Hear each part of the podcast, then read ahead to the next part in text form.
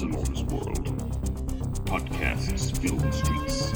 It's up to two men who bring order to the chaos.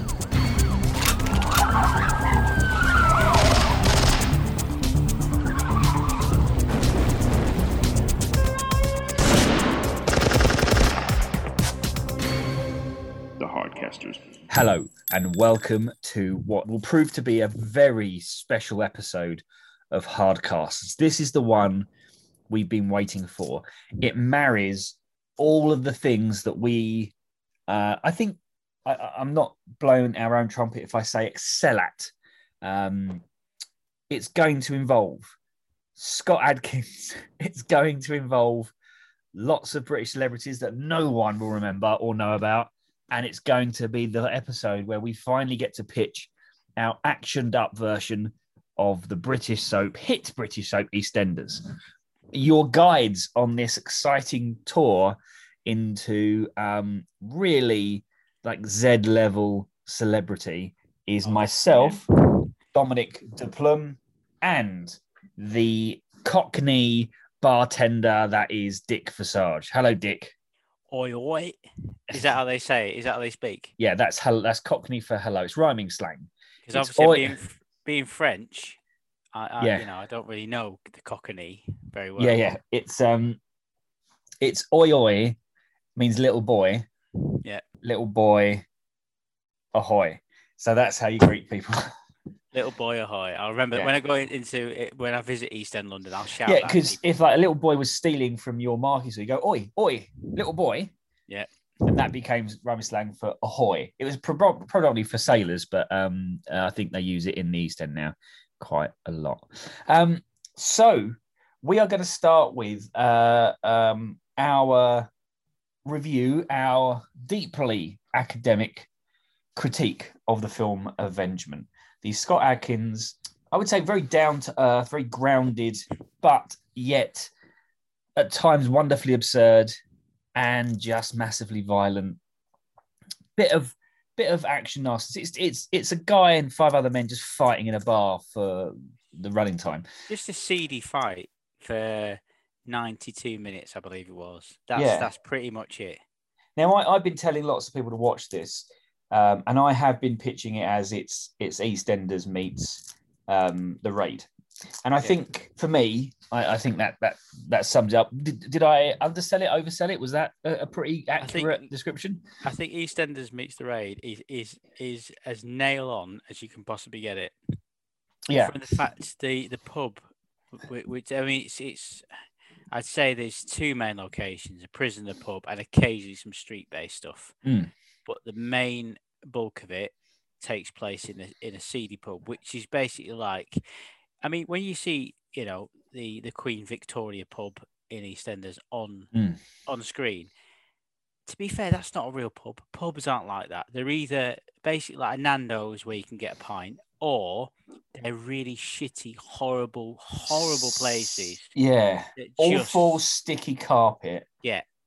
like something out of a Lovecraft short story had slithered through there. Yeah, and this is really what the Queen Vic probably should look like in real life. It's Mm. got shit bunting kind of hanging off in a really, you know, lazy shit way.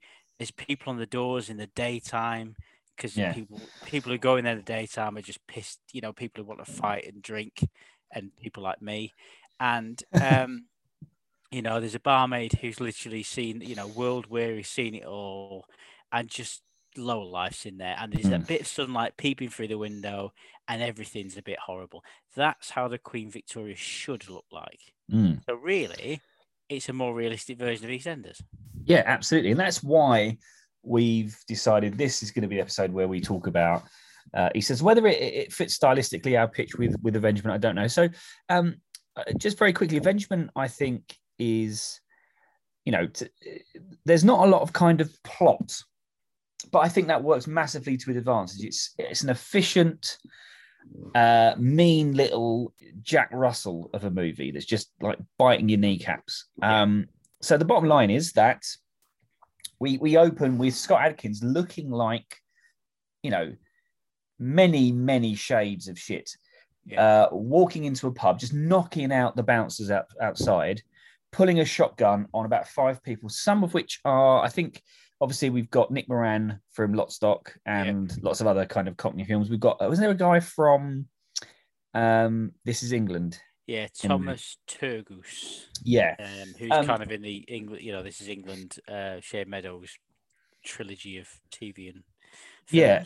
and just a bunch of really good British London character actors who Yeah. just add color and flavor and whatever they're saying, whatever they're doing, it's it's just interesting. And basically, the film is Scott Adkins uh, playing Cain Burgess is essentially to, to describe what he looks like. He's got like metallic replaced teeth, um, heavily scarred face, dodgy eye, you know, uh, shaved head. He looks like an absolute motherfucker, like a dog's chewed him. Um, and he's basically what what he holds these five people at gunpoint and just explains how he got there. Um, in the meantime, it, it- all the while asking for his brother to show up. So essentially, we we mostly see flashbacks and we see Cain as a fresh-faced young man, and we know for those people that know, you know, uh, Scott Adkins is a fairly attractive-looking, square-jawed, Ben Affleck-esque He looks a bit man. like yeah, like Ryan Reynolds. kind Yeah. of, uh, Ryan Reynolds esque kind of shiny. Yeah. He looks American in at the start. Weirdly, Yeah. he looks very. I- American, imagine it. Imagine if.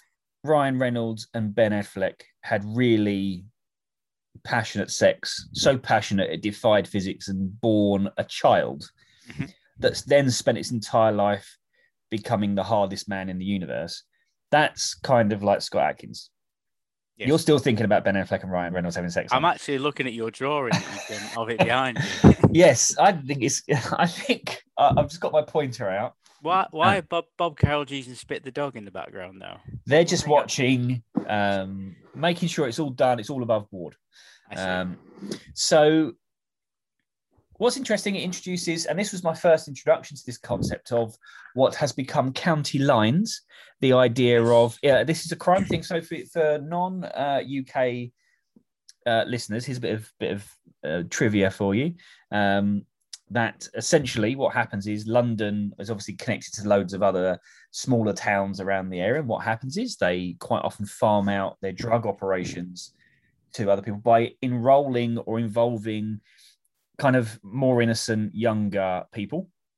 And essentially the the, the scheme is they say to someone, if you carry this on a train out of London to your hometown uh, and get hand it off to someone, we will give you lots of money to buy a new Xbox or whatever.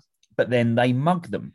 They then bring the drugs back to the people that sold that gave it to the kid in the first place, but then say, Well, you lost our drugs, you now owe us, you have to work this off.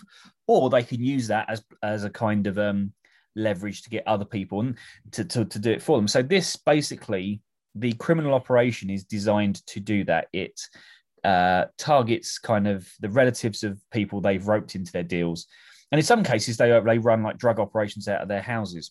Scott Adkins' character is kind of gets involved in this in an attempt to to to get in with his criminal brother and and what have you. But in his first kind of job, um, he accidentally basically an old woman gets run over. Long story short, and that he gets sent to prison. And while in prison, he is systematically made to look not like uh, a Ben Affleck and, and Ryan Reynolds love child. He is his teeth knocked out, his face kicked in, um, and he learns to fight and really, and so he comes out the other end an absolute monster, who then decides to get revenge on his brother, who basically metaphorically threw him under the bus, and that's why he's holding up uh, a pub full of his brother's goons, demanding his brother returns. Who, when he does arrive, is played by the magnificent Craig Fairbrass, who has also been actually been in EastEnders, Yep. um, as well as Cliffhanger. He's the guy that um, kicks Sylvester Stallone in the head. Um, and then once he arrives, it's just a you know, I mean, not to say there's not fighting before. There is lots of fighting, but that end fight. It's it's it's not actually it, it's not designed to show off Scott Adkins' martial arts abilities. No. Really, there's some of that, there's some a little bit, but um, it's actually meant to be brutal. And it won. Uh, I can't remember the exact, but it won a, an action award for best fight scene that that the year it came out. And what I I, like about it is it's quite a nice because, like you say, you've got all these kind of London kind of character actors. There's this kind of you know kind of line of salt drawn in the pub where there's this tension that's ratcheted up, and they're mm. kind of like snarling dogs on leashes all the way through this film, and they're kind of snarling at each other and trading insults. And you know what's going to happen. You know it's all mm. going to kick off, but they kind of leave it and leave it and drip feed this, drip feed and drip feed this tension. And you know when the fight comes, it's going to be considering what you've seen before it, Mm. considering you know these kind of horrible prison fights that you've seen before, you know that they're going to save the most gruesome to last, which is brilliant because you're waiting for this to happen. You know it's going to happen, but the, it's just a tension in the pub. It's kind of a, a very you can feel that tension in the film, and when it kind Yeah. of happens, you think right, it's going to go off, and it is it's it is brutal, but it is really really well well shot, well really well done, very quick, Yeah. Yeah. very And, violent. And I want I kind of think it's important that like I would say to people, so it's not going to be like this intricate martial arts sequence, but it's also it's not like it's super gory. The the best way I can say it's basically a bar brawl. Yeah. It's stripped down, people go through tables, and you know, there are some nice choreographed bits, but essentially it's just a it's a very actually in some ways old-fashioned bit of fisticuffs. Yeah, and I was just really, really impressed with with it. And I think what also works with this film is it's really funny. Mm. Um, like I found myself laughing out loud quite a lot at some of the insults they sling at each other, and just just some of the timing on the dialogue and what have you. But um, I think really, it's such a good showcase for Scott Adkins Mm. because not only is he not relying on, you know, Van Damme turns up in the film. He doesn't have to act. He just has to do the slits and does a, does a reverse roundhouse, and everyone go home goes home happy. And Scott Adkins, I mean, if you've listened to Scott Adkins, any of Scott Adkins' podcasts or interviews, he's very, excuse me, he is very aware of delivering what he what the fans want. He knows that they don't want to see him do a bit of drama. They what I mean, they appreciate it, but they don't, you know, they don't want him to become a, a serious actor necessarily. They want him to perform well, but then get to the, the kicking. And yet, this film, um, he doesn't rely on that. He relies on his performance and the character he creates. And it's a character that you kind of think, I could watch a hundred films of that guy in, you know um it's uh, you know i know this is high praise i really do and i i, I do worry about overhyping but i think if this film were released in a different era when there was less an oversaturated market this could be like a snake plissken yeah, kind of level of iconography. He's just a really good character. And i think scott adkins is i think is aware of this. I talk like i know him just- from watching him uh, uh, on his podcast and what have you. He he's also very aware that fans tend to like it when he gets very far away from who he is in real life. So that's probably why Boyka from Undisputed, the character, the Russian kind of uh, uh, MMA prison fighter, who is you know super bulked up, massively intense, massively angry Russian fighting machine. Um, I, you know, as he says, the most complete fighter in the world is very different to uh, Scott Adkins and is a very specific character. It's not just Scott Adkins playing the leading man. And um, so I think that there was some degree of, well, let's see how far from just myself I can get in this and really fuck my face up and do all the things you probably wouldn't do to a leading man.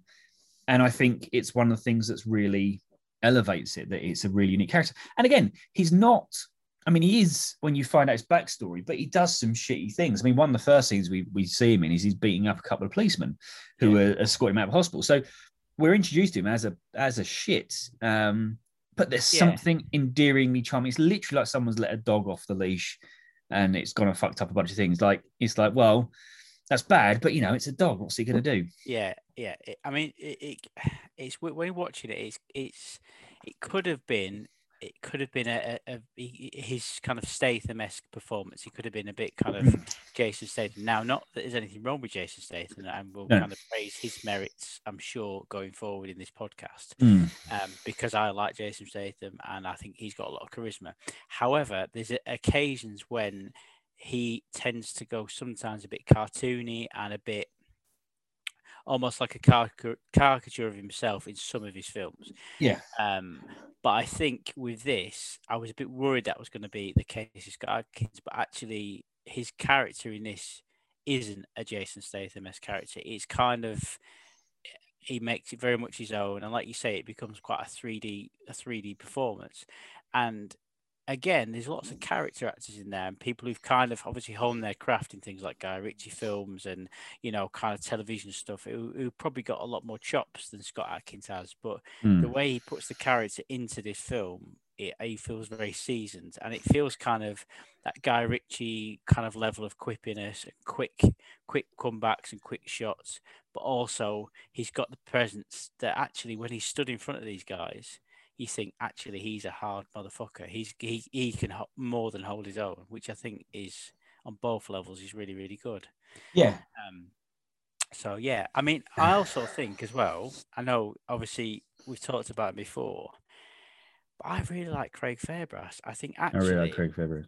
he, he he could again. I know he's kind of possibly gone a bit down the caricature route with some of the films that he's chosen, but I think now he seems to have come through that to a point in his career when he's playing very kind of fairly sketched out characters, and he kind of actually there's almost like a sadness in his performance. Mm. In this film, he felt like a hard bastard, but with a sense of sadness behind him. I don't know. I thought I really liked his performance in this. There's not much to work with, but I think he did it really well. Yeah, I, I, he's someone who I think, you know, he, he was really at his prime in the 90s Mm.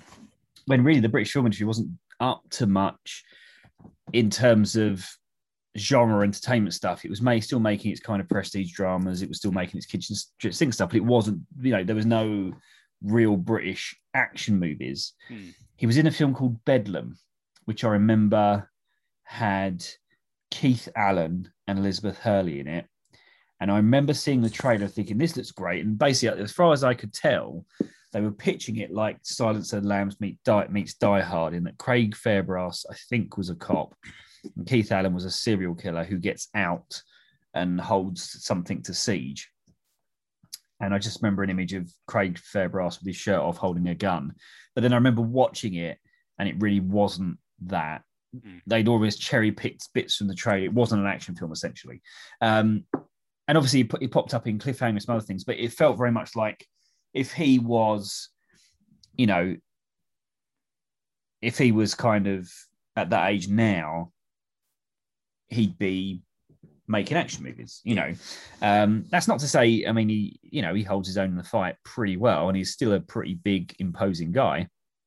But I just think that really his um, the kind of films he would have been perfect for weren't really being made. Um, but I think that's allowed him to, to to grow as an actor because there was a film out recently. I can't remember the name of it. I'm- Is that the one called Muscle?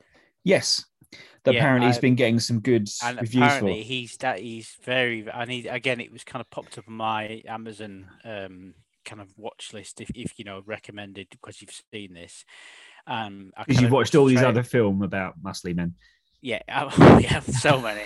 Um, but there, yeah, I watched the trailer and I kind of read, you know, read the reviews, and yeah, I mean, it sounds like again he's hopefully found a little niche in his his career Mm. when he kind of plays this kind of almost hulking caricature, but actually there's a bit of sadness and a bit of depth to that character. So it'd be Yeah. quite interesting to have a look at that. Is uh, it a film about the small pink wrestling figures you used to get? You know, when they used to come in a dustbin, the muscle. Is that what it's about? Is it an adaptation Hope- of those? I think it is. Yeah, yeah, yeah, I think it is. Um, which you know, it's been ripe for a film make. You know, all along, hasn't it? Yeah, really? totally. Let's face it. I've been waiting. Um, well, I mean, I, honestly, I know that that's pretty. I know we tend to waffle on a bit, but that, and that's pretty quick. But really, there's not much more to say about Avengement other than I think it's um, a really standout movie in a sense that you know uh, um, these films, especially the you know this is the this is the tragedy of it was that Scott Adkins is. You know, the fact he's not doing what Statham's doing, the fact he hasn't got international not that he hasn't got international appeal, but the fact he isn't in cinema releases, leading them in cinema. I mean, he's been in plenty of, of movies as stuntman or whatever. He's bizarre because he is someone who can act and fight. Um, I mean, I'll stop you there though. To be fair, he's he's probably found that at the right time because we don't have cinemas anymore. You know, No, that's a good point, I don't know when you listen to this podcast, but you know, cinemas they they they've gone. They're a thing of they, the past. they've all been turned into training camps for the fascist police force that now runs the country. Yeah. Um, but on the flip side, I think he gets to work in an environment where he has a bit of control over how the action is handled. Um, but I think he said a lot of time, you know, the, the thing they don't have is time and money. So a lot of these things are shot fast and cheap. And I think by setting essentially the main bulk of it, as you said, in, in two or three locations, one of which is just a pub, um, they've managed to make this really finely tuned machine of a film that's small, that is intense, that um, could just be a just be a thriller, but I, that has action. I think it's you know I think it's a really good action film, and I know it, there's not a lot to choose choose from, but I think it's like the best one of the best British action movies. Yeah, I think know. it's it's quite engaging as well. I think it, it, could potent it has the potential when you when, if you look if you looked at the, the synopsis and if you looked at you know the trailer it could be something i'll just throw that on in the background you know kind of potter about but actually i found myself really engrossed in it because it's just a nice kind of tense film i really Yeah. liked it about that Um, and so if you do watch it and like it, I also suggest going and watching Accident Man, which is um, a little bit broader in comedy. Uh, but it's again, it's, it's Scott Adkins. It's a British uh, action film set in pubs and you know just everyday streets and roads, and it's really down to earth, but very very funny and a bit more, bit more absurd and a bit more over the top, but um, and a bit more martial artsy. But yeah, definitely Avengement is is right up there. Um, also we don't have pubs anymore you know going on No. cinemas, pubs have gone as well just, just Yeah. FYI. you just have to drink bleach now if you want to want to get delirious. And what I just say, I mean, I, I know, you know, I, and this is as more my fault than yours, but I know this this does often become the Scott Adkins appreciation stroke hard on podcast. But I think when you think, you know, this guy's done Avengement and Universal Soldier Day of Reckoning, these are not straight action movies. These are interesting, unique. In the case of Universal Soldier, weird movies.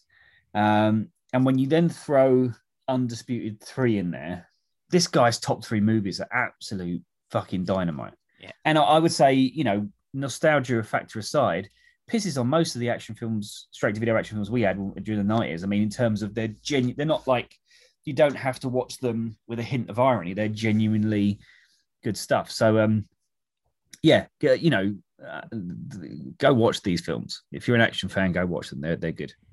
We are going to break from tradition today because we're going to leave Avengement there, that little g- rough gem, and just move straight on and put all of our eggs, um, dump all of our load into the East End. had to go there didn't you had to say that had to you know the eggs in the basket was quite a nice little you know turn of phrase We're to spunk all our, all our jizz in, into the slack jaw of the East Enders. Um, almighty and then we'll mop its chin. But before we do, just before we, we go, we're gonna we're gonna force you to listen to our new segment, Elevator Pitch. Cue uh, jingle. I'm gonna go first this time. go for it Uh, electric limbo. Oh, I like it. Okay, right. Um, so um, the it's set in the future. Uh, it's set in the year twenty one ninety nine, um, when everything is like basically like Blade Runner. Um, and uh, Frank uh, Frank Copacabana, he's the cop that we meet, um, has to infiltrate a uh, uh, a Brazilian. Um, I don't know why they're Brazilian, but they, that's this sprang to mind. A Brazilian uh, crime syndicate um, that are smuggling drugs um, and running operations. Um, but to infiltrate them, he has to go deep undercover. Now, um, fighting tournaments are a thing of the past. Uh, karate tournaments, a thing of the past. So it's underground, um, underground limbo games, which is Amazing. basically, you know, it's a pit and um, it's just huge sticks of fire that Mm. basically it's a test of endurance. Uh, but Frank Copacabana uh, is quite adept. He's basically got no spine. He's had his spine replaced with some sort of electric shit, um, and he can basically just kind of manipulate his, his skeleton any which way he likes. I hope that's a line in the film. What have you replaced in there? We've replaced your spine with some kind of electric shit. Yeah, that is literally the doctor turns around and says that. Um, so essentially, he comes through. He he, he wins the faith of the uh, the boss, the boss of the underground limbo tournament. Curries favour with him, takes him under his wing, and then he blows this wide open at the end um, by shooting them all and um, limboing the fuck out of the film. Love it. Cue credits, um, salsa dancing, and um, status quo do the theme, all dressed as Brazilian carnival girls. Have you got a tagline? Because I've got one. But have you got one? Um, How low can he go? Oh, that's good. um, he's got he, he found himself low, but he could go lower, something like that. good. I was going to say that he's one bent cop, Oh, that's really good. but they're both really good. Uh, yeah, how low can you go? Uh, great stuff. Uh, yeah, Um, electric limbo. Now, this this mine is inspired um, by your food choice uh, that you had at the start of the podcast, Mhm. uh, which was a luxurious ice cream brand. It So- was it was a um, supermarket owned brand, so not an official one. Mint Magnum, Oh, mint. but but not a real one. Uh, an, um, uh, a branded supermarket one. you fancy bitch. Um, So my pitch to you is "Cry Me Magnum!" Cry me Exclamation mark. Magnum. Exclamation mark. Oh wow. Okay. Um, so this is um, basically this is a 70s movie, Okay. and there was a series of movies starring a kind of um, beefcake sexy cop uh, who was kind of like James Bond, but worked exclusively in the UK. So kind of like the professionals, kind of like the Sweeney. Yep. And his name was Magnum. Yep. Um, and we never found out his first name. That's all they used to refer to him as. Okay. Um, it was it was a kind of attempt. I tell you what, it was a kind of attempt for Britain to have a Shaft movie okay. only instead of you know blowing open the world of kind of um uh, which I'm not sure is, the appropriate term anymore, black exploitation or exploitation films featuring kind of uh, uh, black leading men, only with a with the same old white fucker you saw in every other film. Yep. So Magnum, um, and this is the second film. The first one was just called Magnum with an exclamation mark. Crimey Magnum um, is the sequel, and in this one, he has to um, go undercover in a support group for people suffering from depression. Okay. Right.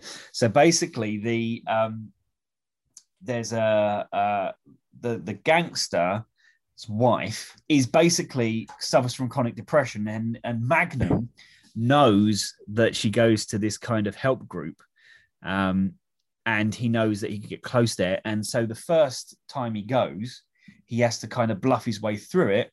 Only he uh, inadvertently signs up to go away with them to a kind of spa where he has to go uh, get in touch with his emotional side while dodging uh, assassinata- assassination attempts from various spa themed uh, uh, assassination attempts Amazing. like um, you know uh, being put on a traction machine or um, you know being steamed to death.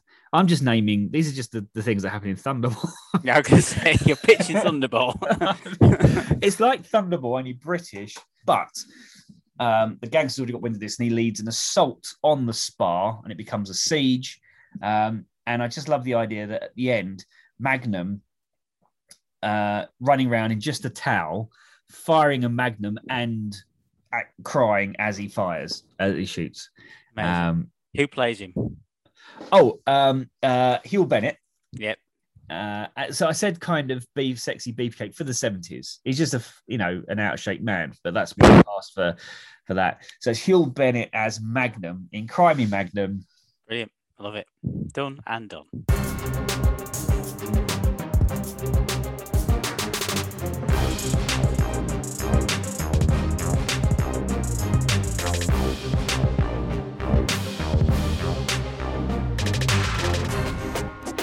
I hope you're not too spent though after that. Oh no, no, that, that's just that's like a warm-up exercise. That's like stretching. Okay, so here we are. Now Obviously, there's a lot riding on this because we we've been looking forward to doing this, and I'm um, conscious of allowing ourselves to throw any idea on the table and not worrying too much about how it fits into a logical structure. If one presents itself, great. If not, just a series of vignettes yes. I'm going to ask you a few questions first, though. I've got a pen in my hand um, to make it more official. That's not Um, a pen, is it? It's not a pen. No, it's one of those. No, it's one of those thick pens with a round end. you know. I've, fa- Uh, I've fallen into this before. okay. Um, so I want to ask you some questions about what what you visage, Mr. Visage, um, envisage the the film to be. So uh, let's and again, every answer. There's no wrong answer here. You tell me what you want, and we'll we'll give it to you as a uh, think of it as a gift. So, is the EastEnders movie going to be a standalone movie? Mm. Is it going to be like a feature length episode of EastEnders? Kind of, you know, the ones where they have like at Christmas where you know a bus crashes into something and it's a disaster or whatever, like that, or are we pitching like a Hollywood version where all the characters are there, but we've recast them with other actors? Oh. Now I know it's like Sophie's choice, um, but what, what, what, you know, when you were thinking about this movie, I think, I think it should be. I think it should be a, a. I think it should be a standalone movie. Yep. But I think we kind of keep the elements the same.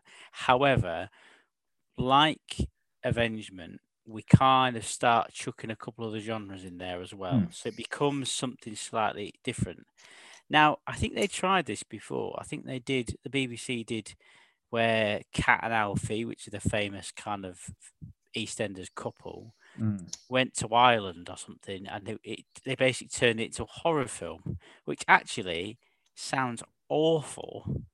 However, I think we could we could. I'm not saying horror, but we could chuck a couple of genres in there to ma- to kind of go, oh, and mash it up a little bit.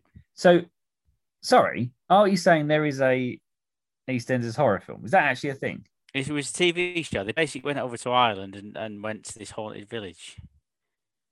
I think it was called uh, Blue Water or Red Water or something. Cat and Alfie. That's yep. this is incredible. All right, okay. Well, that's that's okay. That's as soon as we come off this, I'm looking for it. Brilliant. Okay. So the second question then is: Are we bringing? Are we are we staying exclusively within Albert Square? So are we bringing the action world into this location, or are we taking the characters and letting them loose across? Are we making it a bigger, um, not necessarily international, but I think we keep it in Albert Square. However, we add elements to Albert Square that weren't there, aren't necessarily Yeah. there because we've got some money and we can chuck at stuff at it. Almost like, like next to the square, there's another street or there's another kind of you know in di- district. Like if you if you went and leveled up in a video game and you could leave an area and go, oh, Yeah. I'm into this area now. We do Like- that. With, like a Chinatown yes, and and a docks. Yes. I've do- oh, oh there's definitely got to be a docs in there. Yeah. Definitely. my my feeling generally i like the idea of there being ultimately a siege Yeah. and essentially you've got a bunch of the key actors hold out in the queen vic as there's all sorts of carnage shit happening around the square Yeah. so i for me the film starts in albert square and these new environments we've given it and it it the the net closes until there's people not uh, you know kind of like Shaun of Dead in some respects. I, I mean, where do we start? So, what do you think is the inciting incident? What starts off this chain of events that takes what would normally be, um, you know, people arguing in a laundrette and this person and having an affair with this person who's this baby, to miniguns and and you know people fighting with broken balls. you've chucked something in there which I didn't. Now you've said it. You said Shaun of the Dead. You thinking zombies? I'm thinking zombies, but I'm I thinking a, a play on zombies. Right. They're not technically zombies.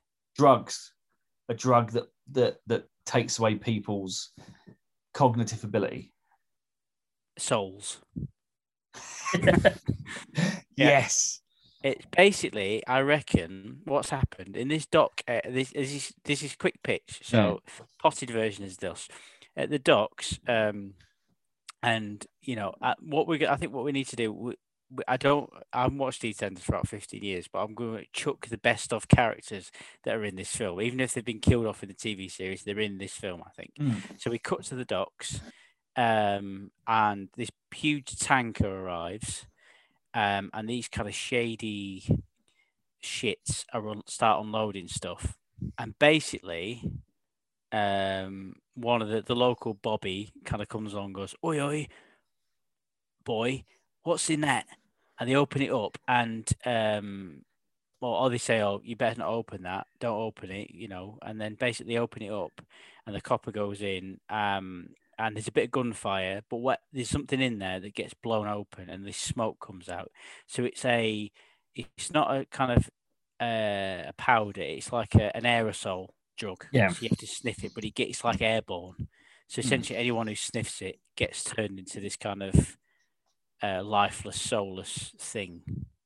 But then the the uh, this this dodgy gang, this kind of let's say they're Russian or something like that, who've come off this boat, have got to contain it in this area because this this drug is worth a fortune, and they want to cover it up and get it back to sea and ship it back out again.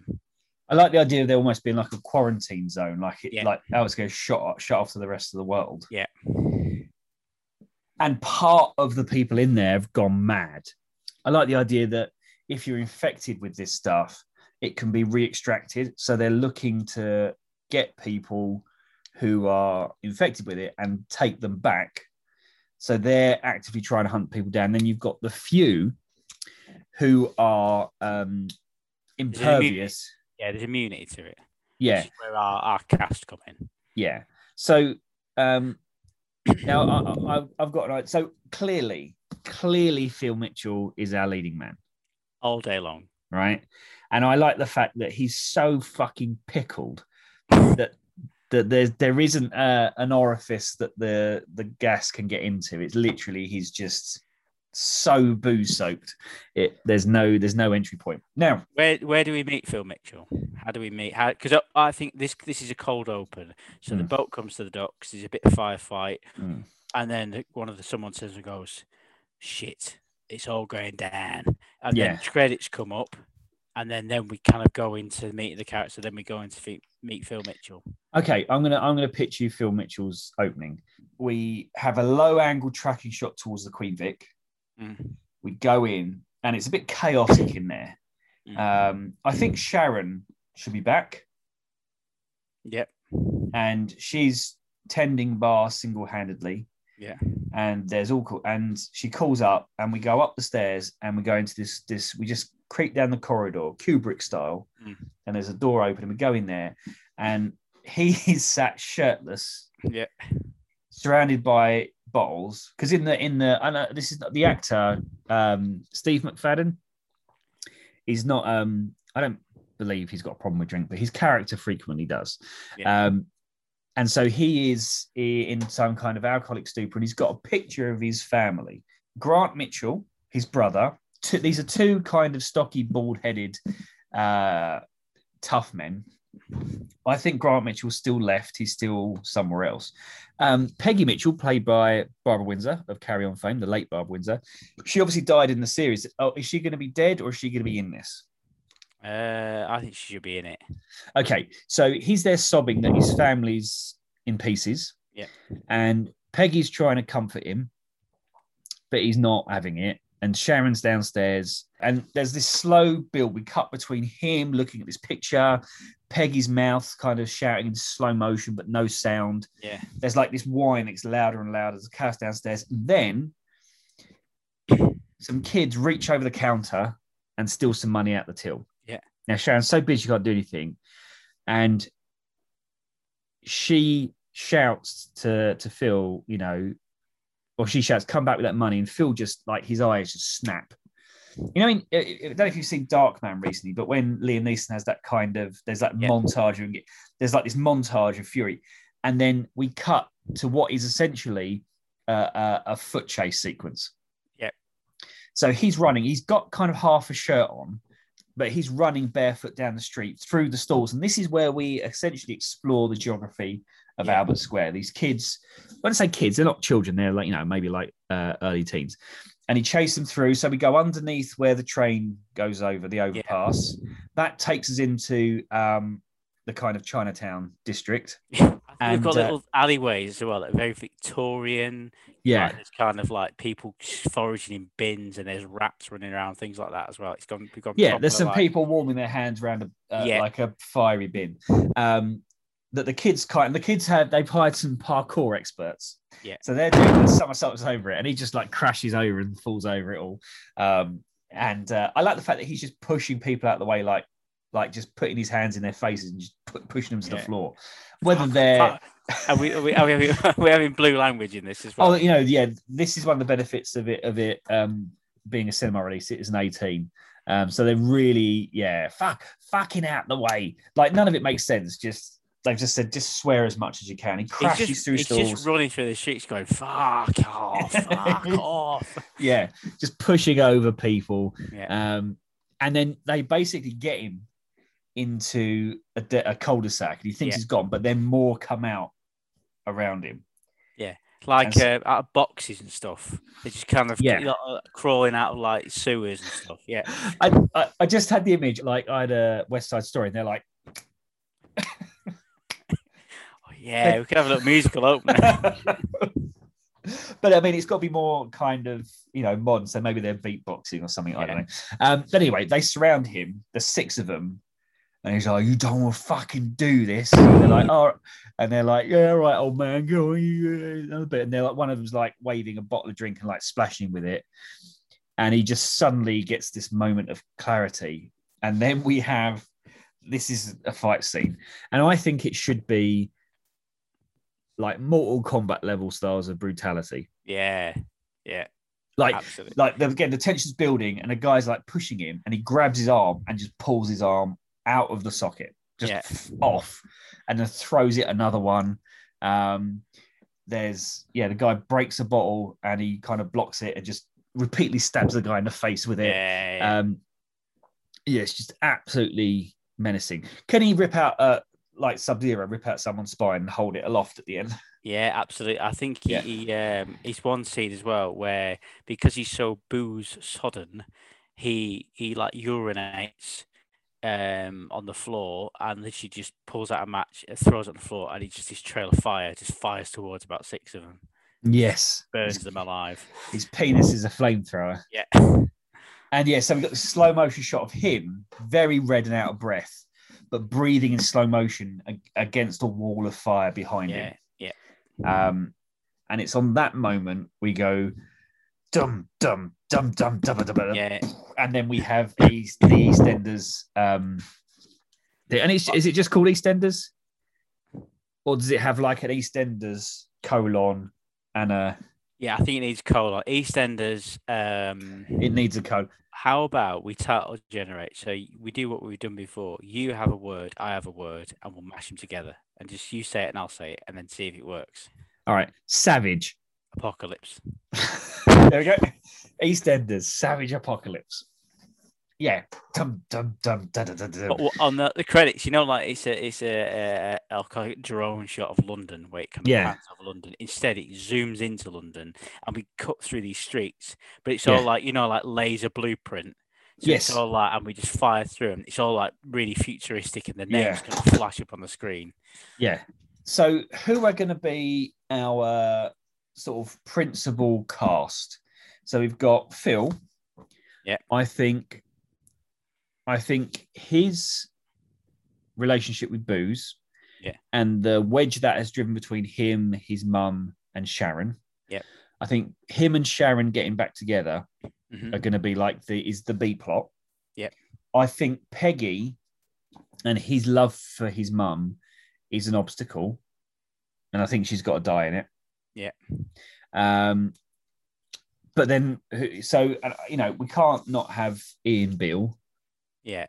So basically, to, to, again, to describe this to our foreign listeners, listener.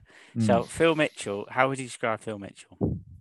Um, uh, he's like a sweet and sour chicken ball with a face drawn on it. I, I, I, that's brilliant. I think like if you had Jason Statham, squashed him, covered him in Weetabix, and made him a bit red, like he'd eaten Weetabix all day and just smothered it around his face. That's what he looks like. That's him. Um, so yeah, and so I think Ian, and Ian Beale's going to play the the classic kind of wormy guy who tries to get out by himself and, and threatens everyone. What other classic characters might make their way? I think if we stop to explain every uh, uh, character to our either international audience or audience who just don't watch EastEnders, um, we can be all right. So I'm just going to run with it. So I would say that if if any of this leaves you confused, all you've got to do is just um, possibly hit up iPlayer, maybe YouTube, and watch, you know, the last thirty years of of uh, of a TV show that's on five times a day, five times a week. Five times a day. Now, now we're in, now, Yeah. now- basically we've got no cinemas or pubs anymore, but they just continuously show EastEnders all day long. Yeah, it's it's just basically it's twenty four hours, and they just improv it now. They just Yeah. cameras all around the, the set. Um, Phil, yeah, no, Phil Mitchell died years ago. They just reanimate his corpse and just use him as a marionette. Just he's a kind of- he's a full CGI character now, like Yeah. Jar Jar Binks. Um, yeah, sorry, no, uh, yeah, you, yeah, yeah. So Dirty, Dirty Den, Yeah. because Dirty Den fell in a lake, didn't he, or fell in a canal? yeah, right. like Jason Voorhees. So I, I like the idea he washed up somewhere and has become the head of a crime family, the very Yeah. crime family that shipped this shit over. Yeah, So I like the fact he's on the boat, but we don't know it's him. So every time we cut, there's on the boat is the gang leader who's sat in a kind of smoky hole in the room, just backlit, Yeah. giving instructions. You must find these people, kind of thing, sending the henchmen out. Yeah. Who else? Who else? Nasty Nick. I've got I've got two two names for you. Go on in. So, I think Craig Fairbrass should be in it.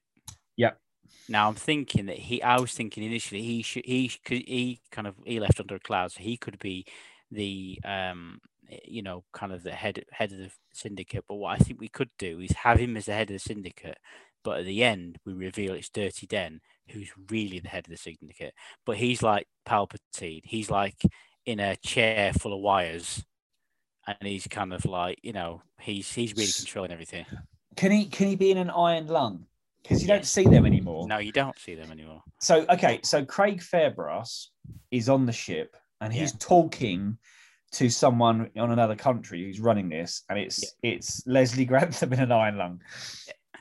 Now, Um, while while we're here, um, just to keep it all thematic, why don't can Scott Adkins be in it, and can be he be Craig Fairbrass's Darth Maul? Yes, he can absolutely. Because I want to see Scott Adkins fight Phil Mitchell. all day long, all day Yeah. long. Um, Anyway. all, the other name I had for you was uh, Frank Butcher, who was played oh, was it by Frank and Mike Pat? Reid. Yeah, by Mike Reid. How Um, could I have overlooked that? I think that Mike Reid, uh, Frank Butcher, he was now he was the he was the kind of owned a car lot. So I think that he's the kind of go-to man who he's the weapons man. He's kind of um, he's the one they go to to tool up. I think. He's got a yeah lock up with loads of shit. in Yeah, there. Um. So Pat Butcher, how would you describe Pat Butcher to the audience? So Pat Butcher, if you, so I don't want to be unkind, but I think if you, if uh, Jabba the Hutt went on a slim fast diet for a few months, Hmm. and then attempted to go to a bingo night, stuck a bit of makeup on and a wig, Mm. that's pretty much Pat Butcher. Yeah. If you if you drew some lips with lipstick, some eyes with eyeshadow, and hung some earrings on a tank, like a Thomas the Tank Engine, but Yeah. like a, a World War II tank. Yeah, Um, that's Pat. So okay, so yeah, they they've got their kind of um, they're they're on the front. They're they're in Chinatown. They've moved to Chinatown, and Yeah. they're selling um, fireworks and stuff out the front. But at the back, it's all different types of pyrotechnics. Is are we just going that you know i i Frank Butch just trying to integrate himself into Chinatown, um, but he's got, got it completely wrong. He thinks he's moved to China. He's literally moved like a street next door, Yeah. Which just is called China. I like the fact he calls it Chinatown. It's got two Chinese takeaways in it. Yeah. and he's he's the one that's gone and hung up like paper lanterns everywhere. Yeah, and he's got one uh, of those big kind of arches that says Chinatown on it, but he's Yeah. made that. Yeah, but it's not. Everyone, yeah. in the, everyone just walks past all these Chinese hates people. him. Just London's going, fucking hell, you've got Yeah. it wrong. yeah, because they're all Cockneys as well. Yeah, like, what yeah. the fuck's up with that prick? Oh, It's, he's um, franchised everything. he because he you know uh, uh, I think a kind of Londony slang term of endearment is all right. The old China, so it's like it's that it's China town, but he's just he's ended up making what is essentially an elaborate hate crime. Yeah, he's basically like KFC. So he's the colonel. So he's on every sign of all these Chinese businesses. Mm. Um, and he's in this, I don't know why, but there's like a Blade Runner huge neon sign, and it's Yeah. him just pointing like really fast. Um, yeah, you, look, do you like Biff in Back to the Future too? yeah, when they go to the alternate and it's Biff and it's the Biff Casino, Yeah. It's Biff Co. It's basically that. It's just the signs of him with a big cigar, just smiling down at everything. But yeah, literally, he's turned this Chinatown. It's just gone to shit. So he's just he's just this kind of big uh, corporate greed bloke who's just kind of yeah. franchised the shit out of it. I like the fact he's neutral ground, and both the bad guys and our heroes go to him for help. Yeah. he's kind of playing both sides. Yeah. with his trophy wife. Yeah. Pat Butcher. I'm going to say it now. There's going to be an incredibly graphic sex scene between the two of them. Yeah, that's how we meet him. It's all Yeah. like lit in red and, and, and whatnot. It's in a hot tub, but The water's gone out. there's no there's no bubbles or bubble bar, so it's No. just two wet pensioners banging away at each other. Yeah. So Phil Much returns. We have a bit of drama in the in in the house now. Ian Beale is running a calf, right? That's what he does. It's been a while I, he, it. he, he still runs a calf, but I think in this, uh, he's he's also franchising stuff out. So he's he's attempted to he start this kind of like Costa Coffee Starbucks empire. Yeah. Yes, and he's trying to sell coffee to the new arrivals on the docks. Yeah. and yeah, because that they're bringing coffee to the docks, so he's got this kind of big Starbucksy place down Yeah. out on the docks. and they're like to him, oh, you know, if you see anything unusual, tell us first, yeah. And so he kind of accidentally gets in with them, unbeknownst, because he thinks it's business. Now, I think also Dot Con, who is next to him, is um going to be his kind of conscious, like, oh no, I, I can't do an impression. That's, I don't know who that was. That was just. oh no, it's Frankie Howerd. Um, I think what we could do with Dot is that because she's really old and wise. So basically, when we meet her, she foreshadows what's coming. yeah, So she, Ian walks past and goes, "Can I get you another coffee, Dot?" And she's blind, so she's got those kind of, you know, um, those eyes that are kind of, Yeah. the, the, the, the, the pupils aren't there. yeah, And she kind of looks at him and goes, "Oh, there's, there's, it's coming. The end of the world's coming." She's got this fag that's been kind of, you know, she's not smoked for ages, yeah. um, and she just foretells this kind of prophet of doom. Like the Stygian witches from Clash of the Titans. She's a Stygian witch. Yes. Excellent. So Sharon says to Phil, look, if you don't get your shit together, I'm leaving. So Phil is a bit pissed off with this, he's like, uh, he says to his mum, I've got to keep, I've she's the best thing that ever happened to me. I've got to keep her. I'm going to go out for a jog. So he goes out a jog around the square. And while out for the square, he notices some weird shit going on. And there's some muggings, which is normal for Albert Square. But someone tries to mug him and he gets into a, a fight in a bush. Um, and that person bites him. So he punches his face in. Some prick just bit me. Yeah. I think we speed things up. And I like the idea that there is like military have sealed off the area. Yeah. There's like post apocalyptic barricades. There are like um, armed troopers at lookout posts aiming in. Now, at this point, first big action scene is Fabra, Fairbrass and his kind of and he's kind of soldiers who are kind of like I like think like the the mercenaries from Hard Target. They've all like one's got a Hawaiian shirt, one's something else. They come in and they are they they've got like a um, a bullhorn. They're like people residents of Albert Square, stay in your homes, um, and you won't be harmed. And they go around, they start like tasering people that have got the thing and dragging them away. Yeah. And feels like I'm not having this in in my square. And Peggy's like, "Oh, don't Phil, stay out of it." Um, and he goes, "I can't, mum." And they're like, "You can't do this alone." I go, "I'm not alone." And he puts in the call to Grant.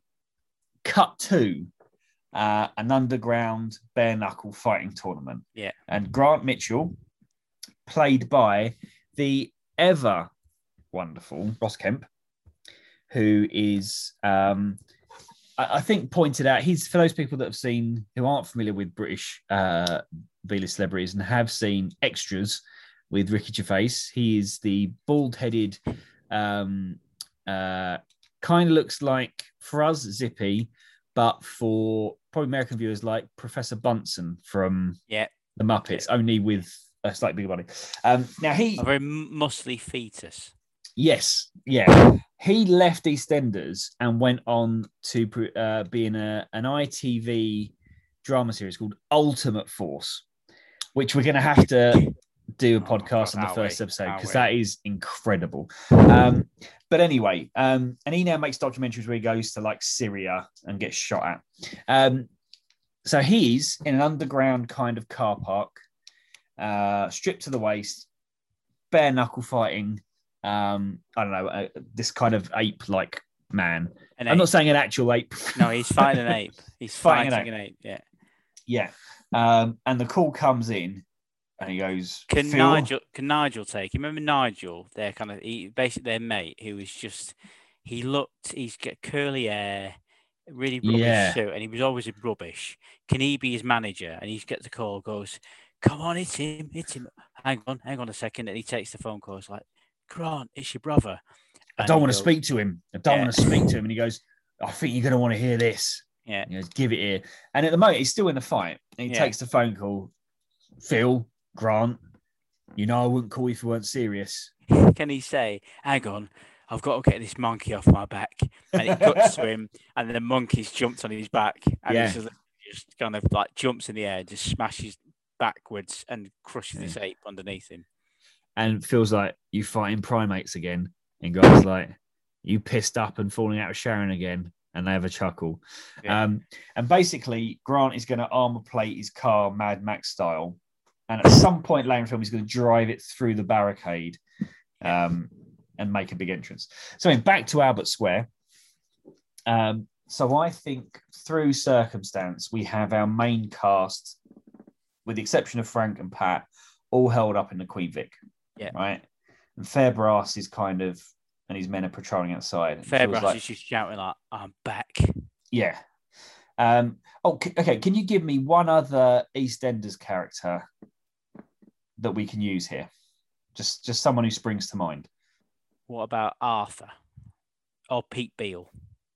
Pete Beale.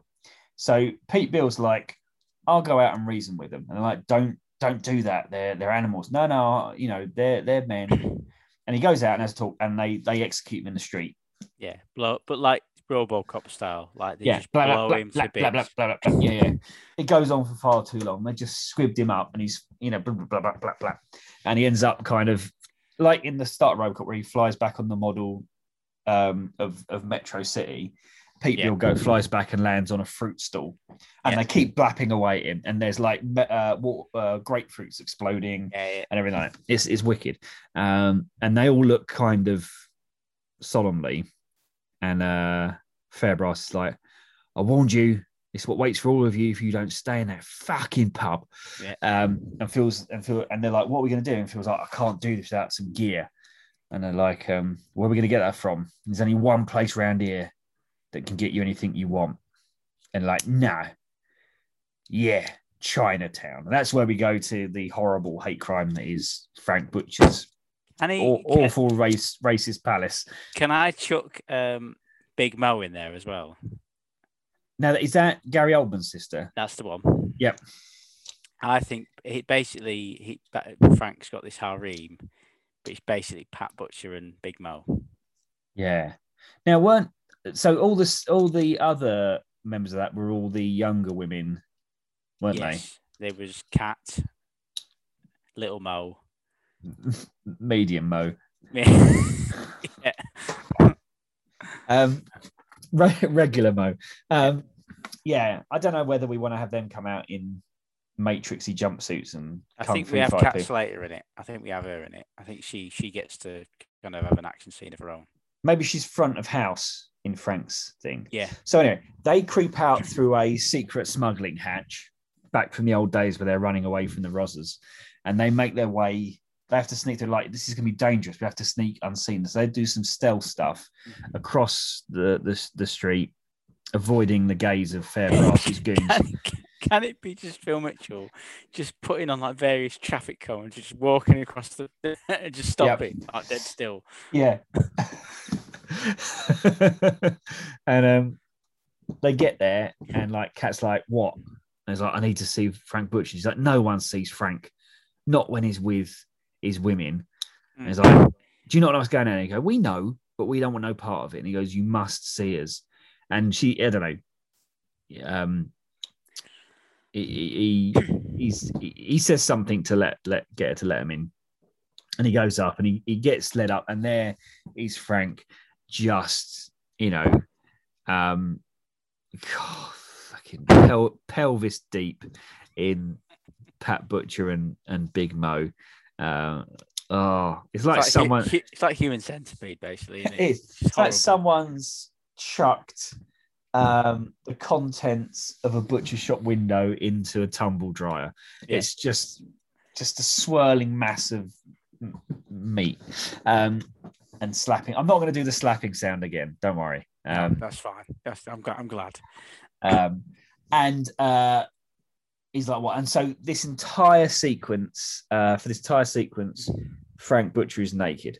Uh, Mike Reid is, na- is naked, and he's like, "Ruh, ruh, ruh," um, and feels like, "I need some stuff, Frank." Goes, Don't we all? What are you going to give me in return? He's like, "What do you need?" He goes, two things. I've got a space in that hot tub for another person, thinking about your mum, and two, Um, and she's there with him. She's like, oh, anything, anything to get us out of this. And he's like, it feels like, Mum. Um, and two, I want the Queen Vic. And Yeah. so he makes him sign something that if he helps, he gets the Queen Vic. And he goes, What? And he opens up these doors and there's just all these weapons. So there we have a big tooling up scene. They get, he leaves. I think this is where Cat Slater comes up, and Yeah. she's like, "I'll I'll demonstrate the merch," and she's like Q. So she just puts all these guns together and goes, "Right, Yeah. what do you need now?" And she's kind of, she's kind of dressed like, she's like looks like Kitana from Mortal Kombat, but she's Yeah. kind of testing out all these weapons. She's like, "This is what you need to blow blow some fucking heads." That's the thing, like you, but like, instead of like, listen here, Bond, it's like, Yeah. all right, Phil, you want to fuck some cunts up? Yeah. This might look like a fucking blunderbuss because it is. Yeah, yeah, it's got knives in it as well. What's this? And just like starts twatting. Uh, who's who's really shit? Let's have a you know a shit EastEnders character. Who's, who's Minty.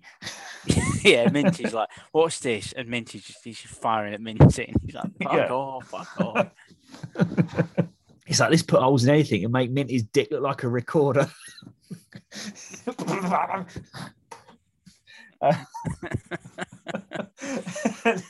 in the trailer. and she just blows him out the window. yeah. so um and he's he's like he looks and he goes, you know, we could do with like someone like you out there. And she goes, My days of fighting people in the streets are long behind me. Um and then they walk out and they just see a new addition to the human centipede and they both sigh sadly. So Phil um, gets back to the pub and uh, now Ian Beale is like kind of carrying like worm tongue from Lord of the Rings next to Craig Fairbrass. And Yeah, uh, he's basically just ratted everyone out, hasn't he? He's yeah, a complete slime ball. now it's at this point that Phil realizes when he gets back that Sharon has caught the disease or the gas or whatever. Mm. and um, he's like, "I'm so whoever someone else in there's like, I'm sorry, Phil, we had to tie her up." And he goes, "Don't worry." But then Fairbrass is like, uh, "Oh, then then Ian Beale comes in to negotiate, sees Sharon, runs straight out and tells Fairbrass, and Fairbrass is like, "You got to hand her over, or we're coming in to get her." Um, there's there's one of us.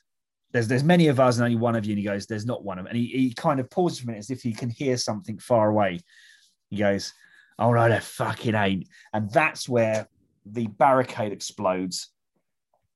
And uh, you know, basically a car with corrugated metal and fence panels stapled to it comes in, barrel rolls through the park, explodes, and out the fire like the Terminator um, steps Grant Mitchell. Yeah.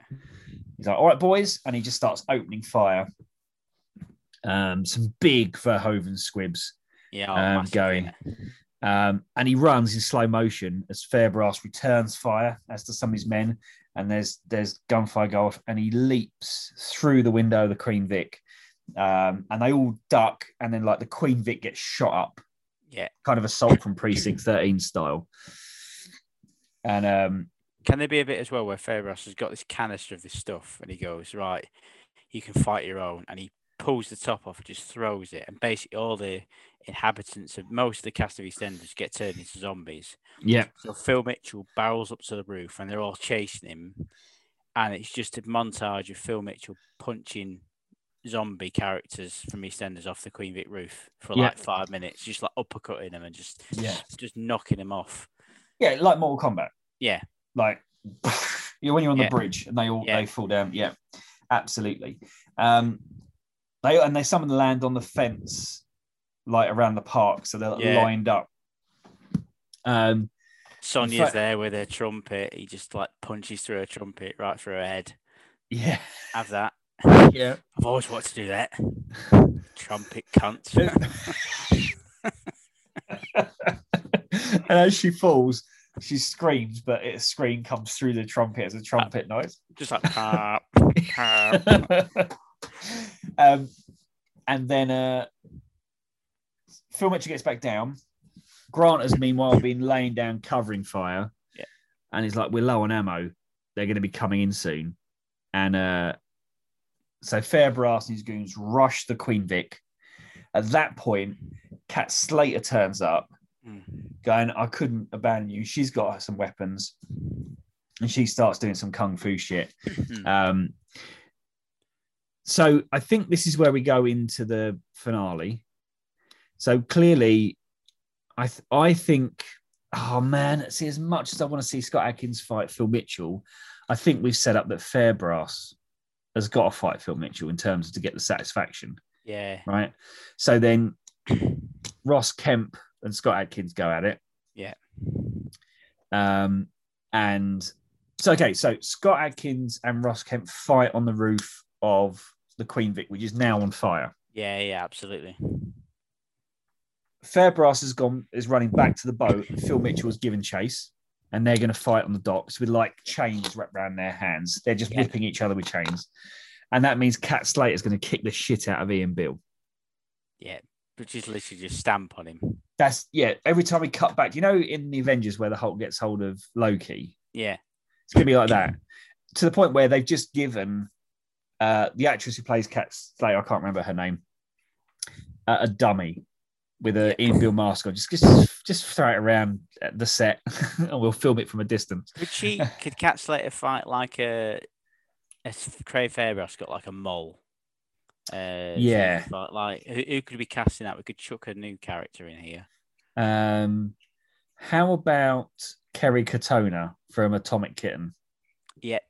Yep. Just all right. plucking that, or no? So I think someone, someone like that, or like Jodie Marsh or something. Jodie Marsh, because she Yeah. didn't she bulk up recently, didn't she? Didn't she doing bodybuilding stuff now? Yes, I think she did. So she could be like, yeah, she could be like some sort of Amazon kind of, you know, Yeah, gangster woman, and she's like, let's fucking have it, Slater. she's got Jodie Marsh has got two swords. Yeah. And Cat Slater's got like a, a staff with a blade on the end, and they have a proper fight. And Ian Beale watches. I mean, he's covered in blood. But he watches and he gets a, a little erection, and he's like, Yeah. "Oh!" And they, they they both spot it, and then just for a minute team up just to just just pick him while he's on the floor. They, what you know in um Day of the Dead, where the guy at the end gets ripped apart by zombies. Yeah. the idea that that she gets hold of his wrists and Jodie Marsh gets hold of his ankles, and they just tear him in two. Yeah. um, and just toss him away like he's a chicken wing. Um, and he just we just have a screaming face of Ian Beale. Um, so they're fighting while the Queen Vic's on fire. Ross Kemp is up top, and basically Ross Kemp is like just like waving his fist like that. And every time we come back to Scott Adkins, Scott Adkins do like a triple somersault kick into Yeah. Ross Kemp's face. Um, but obviously Ross Kemp is going to come out on top. So he dodges and Scott Adkins gets impaled on a weather vane and just spins around in the wind. Brilliant. Um, and then I think Ross Kemp pulls out a walkie-talkie, like a massive one out of nowhere, and he's talking to because they don't have mobile phones. He's talking to Phil Mitchell, who's got a uh, another big one. He's like, "Where are you guys?" Uh, I'm fighting Craig Fairbrass at the docks, um, but he's gone inside in the bar. I'm following it in. He goes, "We've got a problem. There's more zombies. I think the only, but we've they're all in the Queen Vic. I think the only way to cure this is to blow the Vic." And Phil Mitchell's like, "Fuck it, it, it Frank Butcher owns it now anyway." So, um, just as I think Grant puts loads of explosives around the Queen Vic and runs out. No, I think Okay. Grant or Phil spot half of Ian Beale, and he's still alive somehow. Yeah. like, help me, Phil. And Phil Yeah. goes, I'll help you. I'll help you go into the pub if you want. Picks him up, shoves a load of um, explosives in him, and just throws him at the pub. Yeah, yeah, uh, uh, and then as and so uh, Grant Mitchell's running away from the pub as it explodes. Yeah. Phil Mitchell tracks um, Fairbrass down onto the boat. They're both in like the cargo hold. Yeah. stripped to the waist, sweaty, covered in blood, fighting bare knuckle. And on a big computer screen, we get Dirty Den's face come up. Um, and I don't even know whether Phil Mitchell ever met Dirty Den. He wouldn't have, would he? But I because but he, he's Sha- I think he's aware of him because he was Sharon's dad, so he could he could come on the screen and he had, I think he had a catchphrase like "Hello, princess." So he says Yeah. that. and Yeah. Phil Mitchell stops and looks up, and then as he stops, Fairbrass just twats him right in the Yeah. face. and uh, um, then okay, so yeah, Phil Mitchell is about to die, and then Sharon has wandered onto the boat, and she's slightly spaced out by the whole gas thing, and then Dirty Den's like, "Oh, it is you, princess," and Sharon's like going mad. He's like, "What have I done?" And um, he goes, "This has been a mistake," and he he uh he's got like a little pipe thing that he blows into various things. And Fairbrass notices this uh, and goes, "Oh no!" And basically, Dirty Den activates a remote control bomb on the boat, and Phil Mitchell just uppercuts Fairbrass in the balls, runs off the boat. Sharon's a lost case at this point. Yeah. Um, dives off the boat as it explodes. Um, and basically, we're in the smouldering ruins of the Queen Vic's exploded, the docks have exploded. I quite like the fact as well. These kind of cranes, like that have kind of uh, there's, there's kind of uh, containers that are on cranes, but there's kind of zombies spilling out, and this kind of you know kind of Yeah. reanimated corpses falling out of it. It was absolutely like post-apocalyptic at this point. yeah, the the army have flooded in through the hole that Grant made and is shooting down the zombies. Yep. In amongst all this, um, we have Kat and Jodie Marsh and Phil and Grant Mitchell. Um, they look to the side. They're all kind of. Uh, I like the idea that Kat and Jodie Marsh have made up over uh, eviscerating Ian Beale. Yeah. and that they are going to basically get off with Phil and Grant. And the four of them look to one side. And you know, at the end of Return of the Jedi, we looked and see the Force ghosts. Yeah. Instead, they see a completely naked Frank Butcher with Pat, Big Mo, and Peggy Mitchell. Um, and maybe, yeah, I like the idea they just vanish, like they dissolve away um, as if they were magic all along. And, And you just then- say this like, "What up?" right the distance. yeah. Um, and then Dot comes out, was like, "Oh, I told you," um, and lights a cigarette on a burning corpse. Um, Yeah. and then she takes a big puff, and we freeze frame on that Brilliant. as the credits roll.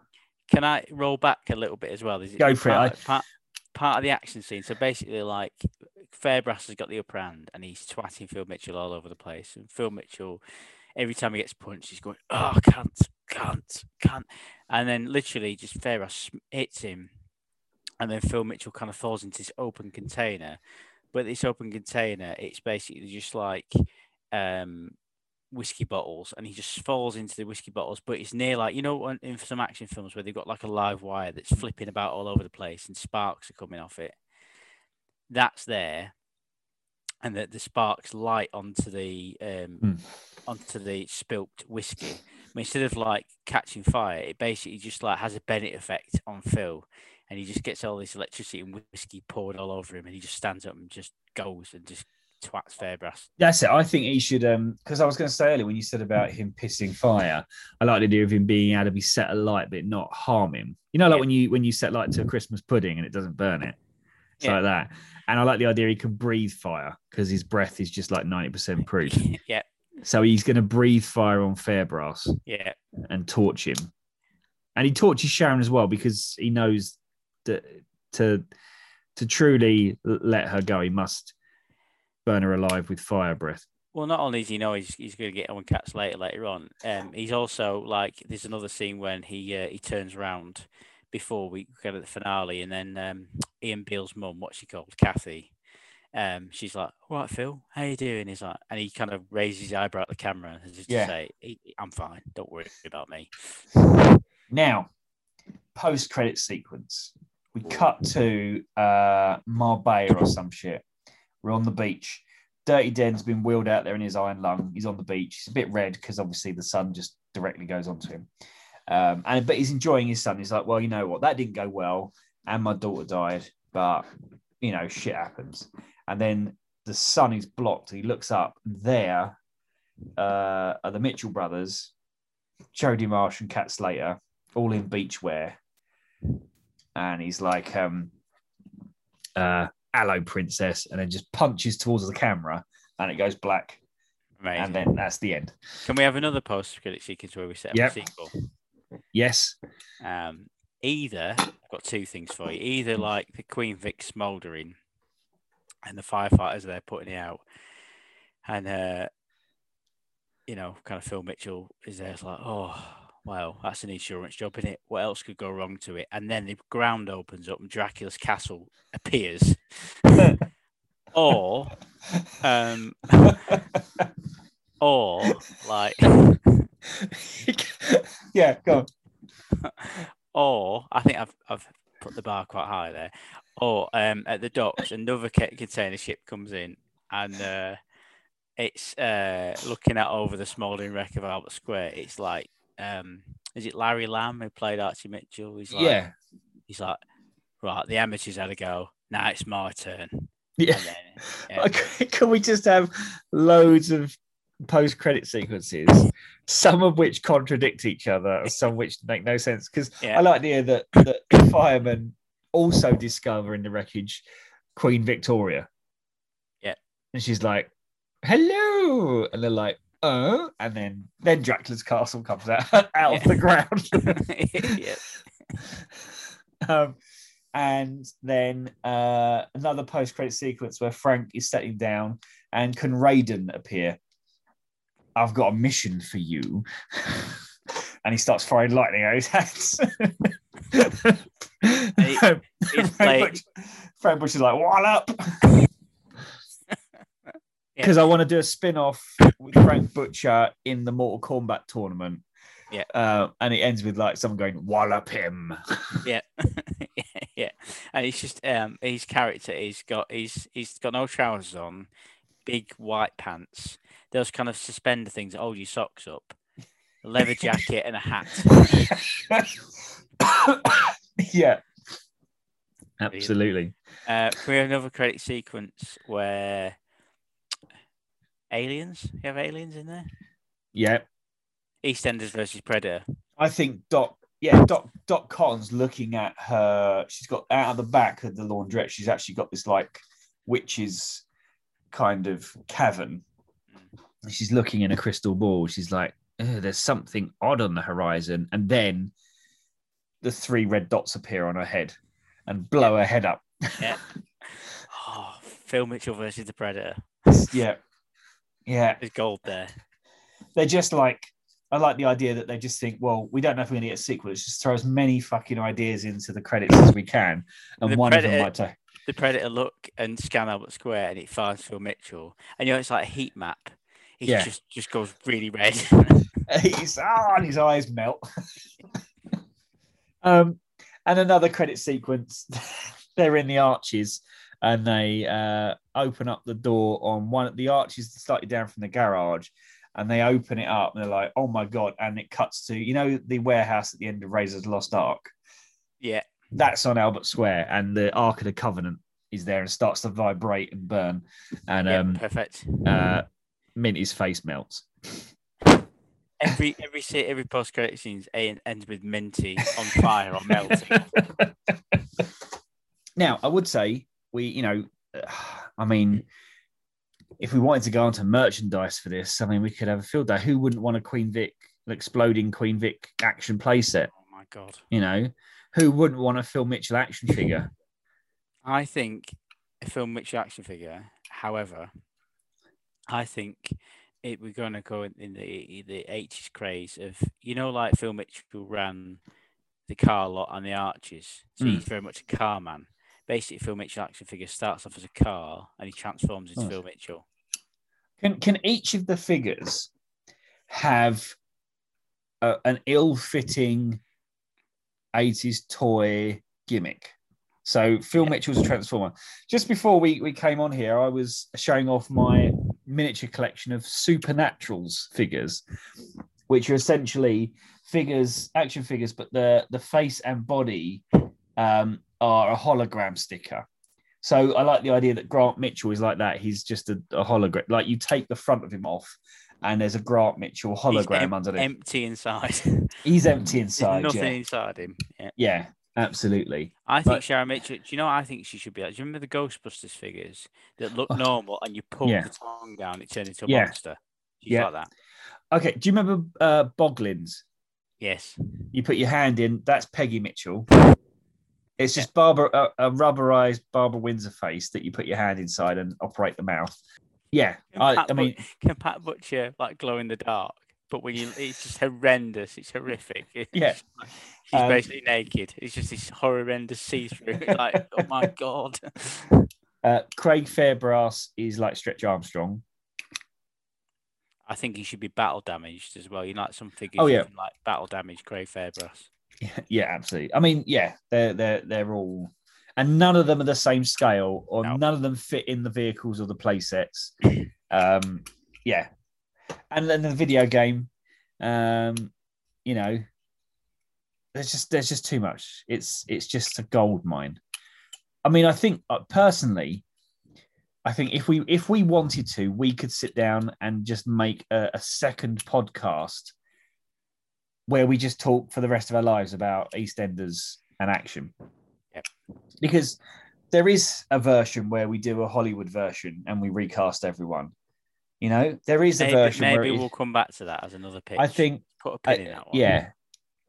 I I honestly, as much as what we've done is excellent work, I think we can both agree, and everyone out there can agree. We've we've really we've really done a, a thorough job here. I still feel oddly unsatisfied by it all. And I don't think that's because what we've come up with isn't the best amazing film ever made. I think there's just so much ground. So I think, sorry everyone, we haven't scratched that itch. We're going to come back to this and Yeah. possibly pitch an, an all-star A list version. A Hollywood reboot of EastEnders. I Yes. think. Yeah. Yes. East LA Enders.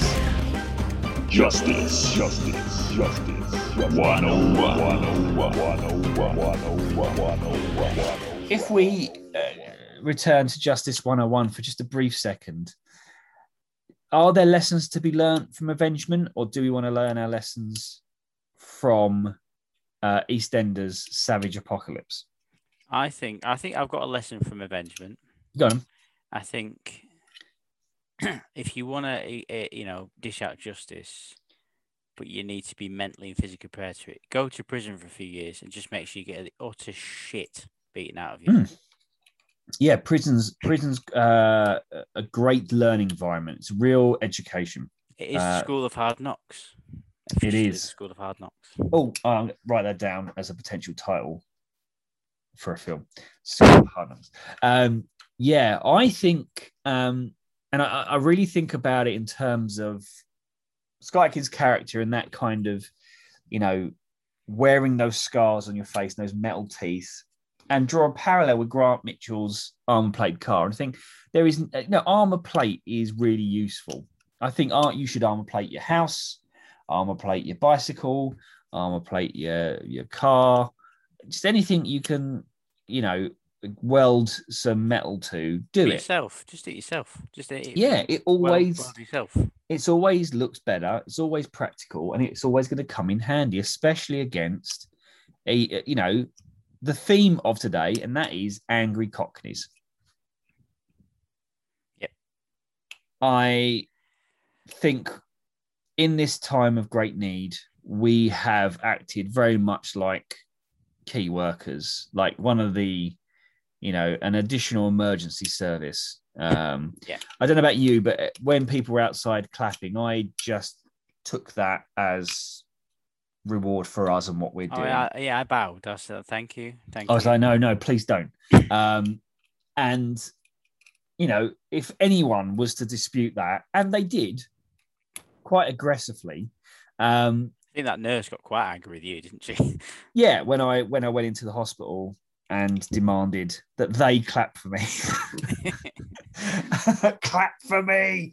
Um, but I think all they need to do is listen to this podcast, and uh, their minds will be changed. We have done sterling work here. we have Today. We have. Yeah. Um, if for no other reason than uh, a future science fiction movie about a limbo police officer with the tagline, that's one bent cop. I think we Uh, might have to make that a full pitch. yeah, I mean, I think I think we may have we may have we that might be our best work. Yeah. Um, so as always, uh, it's been a pleasure. Um, be with, I think more of a pleasure that we can't be in a room with you. We're not doing this live. We don't have to look at your faces or listening to your No. sniffling or whatever. Um, we, you know, we we're here the way we like it in a in a a void of human interaction. and Um, you know what? Before we go, you better be fucking clapping for us. Better be fucking clapping.